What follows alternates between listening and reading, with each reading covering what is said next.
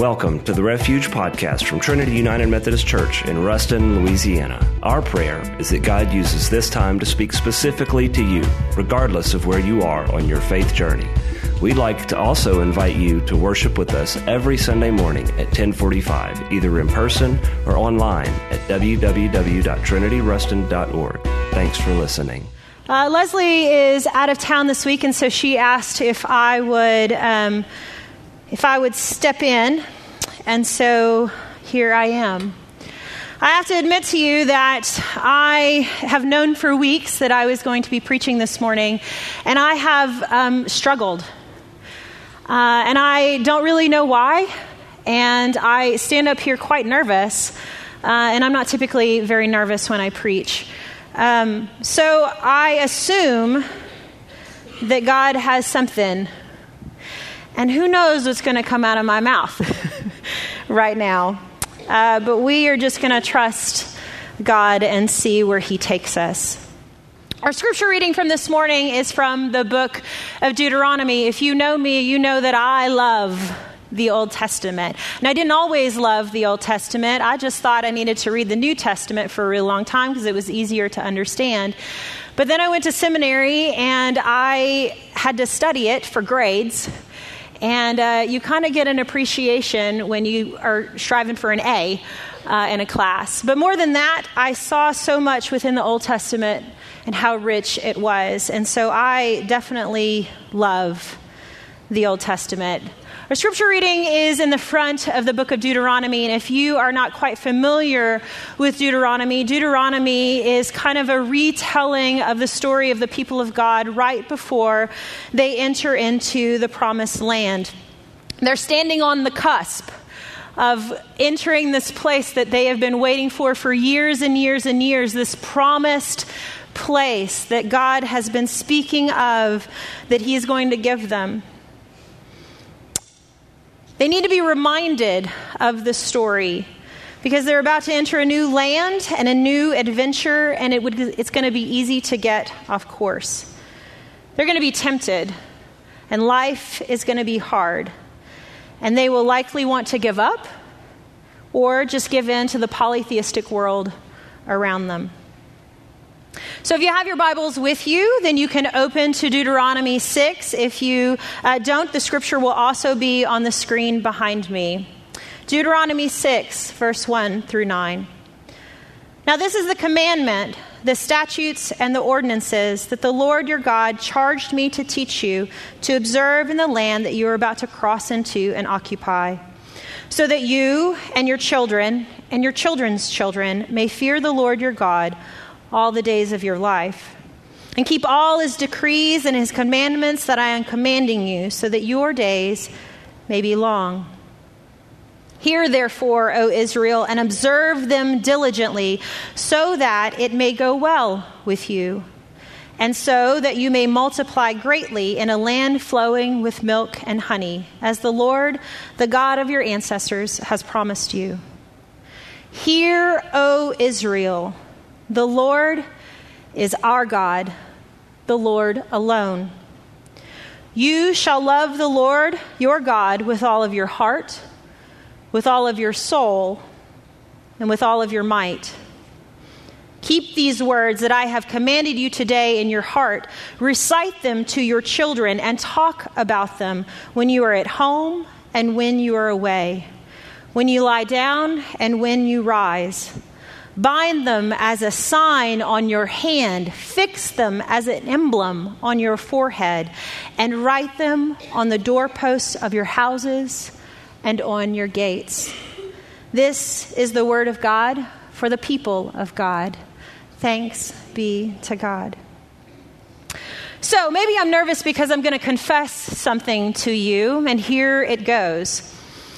I, when I was a kid, hated rules, hated them.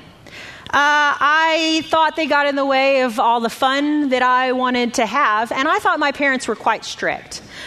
Apparently, though, my parents didn't care if I wanted to have fun. I'm sure I yelled at them multiple times that they were taking all the fun away from me and that their rules were silly or stupid or unfair. I disliked boundaries uh, as much, and I had a tendency to break them. I know, I know, I know. Quite shocking, right? I'm so straight laced and like by the rules and by the book. Don't be fooled, people. Mm-mm. I was a terror as a kid. My personality always wanted to buck the system, to push the limits, and sometimes it still does. I have to tell you, in fact, there is one very specific time that I remember. I don't remember what I got in trouble for, what rule I had broken, what thing I had done, but I do remember that my mom sent me to my room. And so, obedient me, went to my room. But I stood right at the doorway and I screamed and screamed and screamed and I can tell you, I have no idea how I'm standing in front of you at this point because my mom should have really killed me. I, I'm sure she was out of patience with me. Um, I don't know why I did such a thing. But let's just say that my mom is a saint. Uh, and uh, I'm really glad that I made it to adulthood. now, as a parent, I see things from a vastly, vastly different perspective. I am thankful for rules, and I give them out often.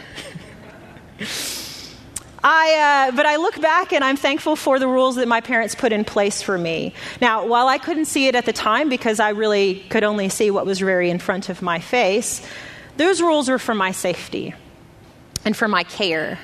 They were life lessons, values. They created safety and boundaries for me so I could try new things, have new experiences, but within the confines of an environment where I was loved and cared for. And when I messed up, I was going to be okay. They help to shape the, the person that I am, and I hope that they are helping shape the children that live in my home as well. But you know, my parents had to remind me over and over and over again about the boundaries and the rules. They had to reinforce them. They set that standard because of their profound love for me, because they could, they could see what I couldn't. But I find myself still wanting to buck the rules, to follow my own path, to do my own thing. I want to control my life make my own decisions and live in the boundaries that I create. Don't fence me in. Don't restrain me. Don't tell me what I can do or not do or how I can act or not act. Especially because at this point in time, I'm an adult and so I can make my own decisions, right? Right? But to be honest, there are still times where I find myself making pretty extensive temper tantrums because I feel restrained by others, or ultimately because I may feel restrained by God. I mean, isn't He the worst? Doesn't He want to restrain us a ton? I mean, He calls us as Christ followers to deny ourselves daily, take up the sacrifice of Jesus as our example every moment of every day, and to live our lives for the sake of others and not ourselves. Don't, doesn't that feel restraining? Don't we fight that and buck that often? Why would he ask such a thing of us? Well, because just as my parents loved me and I love my kids, the God of all creation loves us. And he loves us with such a passion and a depth that is unfathomable. You can't ever reach the full capacity of his love, no matter how hard you try. And believe me, I have tried. But he doesn't give up, and he doesn't walk away. And he doesn't restrain us as we tend to think. And he doesn't create rules just to create rules. He loves us. But He knows that we forget that often as we're going through our day and we fight it. So, He begs for us to daily reflect on it, on the core of who we are and whose we are. I also forget that people are watching me. They're watching how I interact, how I love people, how I stay within boundaries that are safe for me, and sometimes venture out when God has called me to. And you know those little ones in my house? Oh, they watch me like hawks. So, what are they learning? What are they learning about rules and boundaries, limits, feelings, frustrations? Ultimately, what are they learning about God? The Israelites were about to enter a land that was filled with people who had no interest in the God of all creation. They were too worried about pleasing their own little gods and themselves. It would have been easy for the Israelites to quickly look at them and to forget Yahweh, to redefine God to fit in, to redefine Him, His love, and the story that they had and the promise, or just to forget. But this wasn't just for them. This land, this promise God gave them, was about their children and their children's children and their children's children's children. Do you see where I'm going? It was about us. All the way back then, it was about us. It was a legacy that they were teaching about a God who loved so unconditionally, who protected them, who saved them, and would continue to save them. It's about being a light in a dark place. It's about telling the story so that others may know the God of all creation. Deuteronomy 6, it says, So that you and your children and your children's children may fear the Lord your God all the days of your life, and keep all his decrees and his commandments that I'm commanding you, so that your days may be long. So God commanded them to repeat this thing called a Shema daily. And the Shema is this part of Deuteronomy 6 Hear, O Israel, the Lord is our God, the Lord alone. You shall love the Lord your God with all of your heart, with all of your soul, and with all of your might. Why these words? Why remember these words every day? Why repeat these daily? How will this guide them to leave a legacy of God's grace and mercy to their children and their children's children?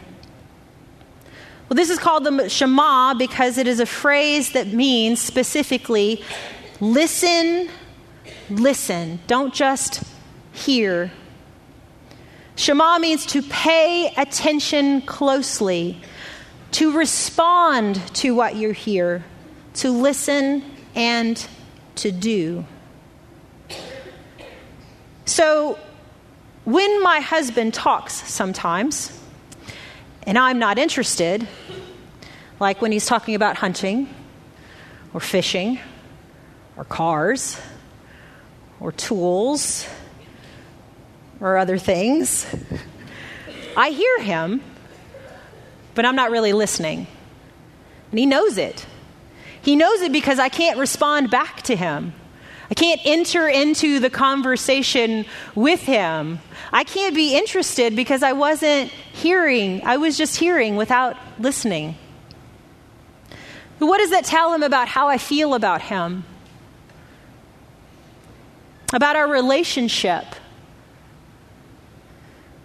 God is asking us to not just hear, but to listen to care about it, to let it seep into our bones and be everything about who we are. When we rise in the morning, all the way to when we go to bed at night. If you don't know how to listen well, then here's where you start. And it says it in the Shema you start with love. Love in the Hebrew in this space means ahava. It's a fun word to say, ahava. Feel free to say it later. You know Hebrew now. when the word is referring to God, it means a God who loves at the core of his character and it flows out of him without stopping. It's not just a sentiment or a feeling, it is a deep action. So we're called to respond to God's ahava by showing our own ahava, our feeling with an action, not just to God, but to other people. But that doesn't seem to be quite enough, and the Shema knows that. God knows that. And so he says, Here's how you love well. Here is part of your action heart, soul, and might. But what do those three things mean? Well, the first one means this heart. While we know that we have a heart that beats within us and it helps the blood flow, to the Hebrew people, when they use the word heart, it meant that you believed with all of your intelligence.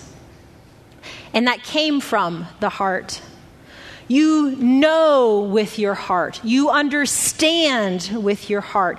Wisdom dwells in your heart. You use your heart to discern truth and error. And you use your heart for emotions pain, fear, depression, joy. Your heart is where you make choices, and your heart is where God dwells. Just an interesting little scientific fact. I don't know if you know this, but the heart is the first organ also to develop within a baby. At six weeks, you can hear a heartbeat. Hmm. Don't you feel like God is saying something else there to us? That your heart is the first thing and it can be the first thing that we devote to Him. So, the heart is the center of the human existence. So, what about that next word, soul? Well, did you know that this word soul appears 700 times in the Old Testament? Intriguingly, at the very base, just as a piece of knowledge for you, this word means throat. Isn't that funny? When you talk about a soul, you're talking about a throat, your throat. But at the more specific level, it means not just your throat, but your whole body. So people in the Bible don't have a soul, they ultimately are the soul. It's all of them, the whole living organism. So here we have so far where God says, Love me with all of your heart, your choices, your understanding, your feelings, and then love me with all of everything of you, your whole body. And finally, there's this word might. In Hebrew, the word is miod just because I like to tell you guys Hebrew, miod, and it means muchness, not quite might, but it means muchness. Well, what a funny word to use. But within Scripture, God is saying devote everything, every possibility, every opportunity, capacity of honoring God. In your muchness, choose God and devote yourself to Him. So, in that moment when you extended grace to that child who frustrated you, you chose muchness in love. Or in that moment when that person hurt your feelings and you could come back with a snide remark to hurt them back, but instead you choose peace. You've chosen an opportunity of muchness for God. What about that moment when your boss or your teacher tells you to do something that you have no desire to do? And you want to come back with a, mm not me today, no thank you, the lack of respect, but instead you choose to respect the authority placed upon you. In your muchness and your ahava for God, you choose to honor Him. Every moment is an opportunity to honor God with your muchness. So, what does this mean? And how does it apply to us at this point? Those are great words for the Hebrews back then. But what does it mean for us? Well, it means that it's a lot of work. It's not bad work, it is the most rewarding amazing and careful work you will ever do as a Christ follower. To devote yourself to God in this way means that all those things that I listed that God wants us to do, to die to our own agenda daily for the good of those around us, to be willing to sacrifice for people to see and know the God of all creation. It means speaking less and listening a whole lot more.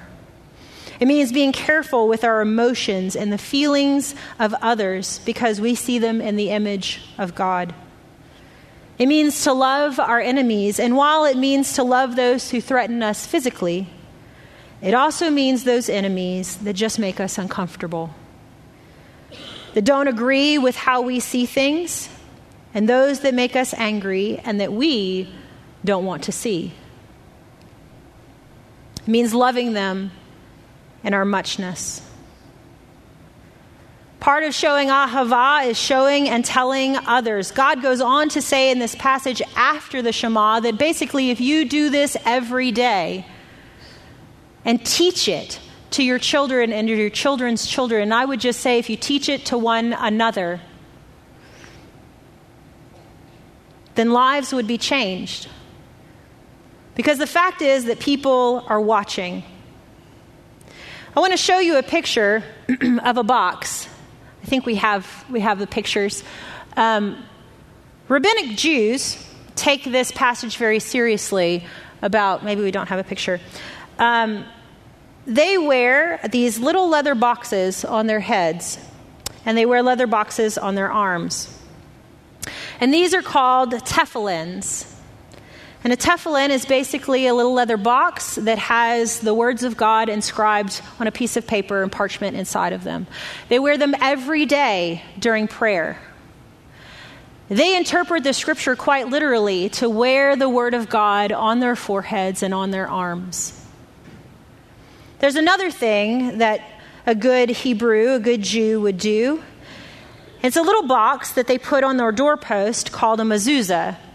And when I was in Israel, they had them on every doorpost of every hotel room and in every door in the hotels that we went into, and it holds the Shema.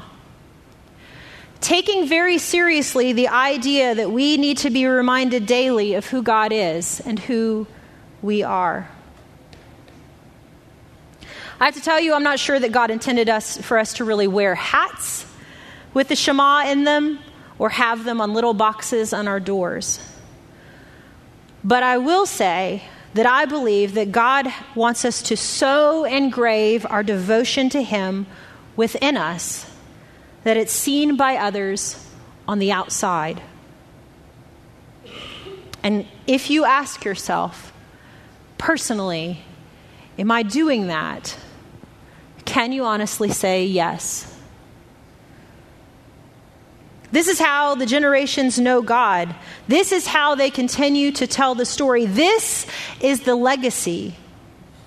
I pray that we as a church, just in this room as a starting point, leave this space desiring to devote ourselves to the God who loves us with ahava, with all our heart all our soul and without our, with all our muchness. And that we make disciples who make disciples who make disciples. Today, as we stand in this worship space and have recognized and honored those who love, who we love within our community and our families who have gone ahead to be with Jesus, what legacy did they leave you about God? What legacy did they continue to leave? Just as the bells resounded on this stage, how does God resound within you and out of you? What will you leave for your children and your children's children? For this church here in this space, 20 years from now, 50 years from now? For the people in this community, in Ruston, in North Louisiana, in all of Louisiana, in the world. They may not know your name, but they could hear the echoes of your devotion to God. They could benefit from deep relational love because of how we love each other in this space. They can experience the obedience through what we build of a faithful community now that is centered on living the Shema out daily, hourly, minute by minute. What kind of legacy are you leaving? We're going to continue in a time of worship through song. I asked Mark if he could play this specific song that we're going to sing because to me, for months, it has been a declaration of my heart. And I feel like it can be a really great declaration for us as a body of Christ. The chorus says this For me to live is Christ, and to die is gain. What does it mean for you to live as Christ and to die to yourself today so that God can be glorified? so that you can devote all of yourself to Him, so that you can extend ahava to others. If we all declared that together as a body, what would it look like? So the altar is open. Let's respond to God. Thanks for listening to the Refuge Podcast. To find out more about the Refuge and Trinity, visit us online at www.trinityruston.org.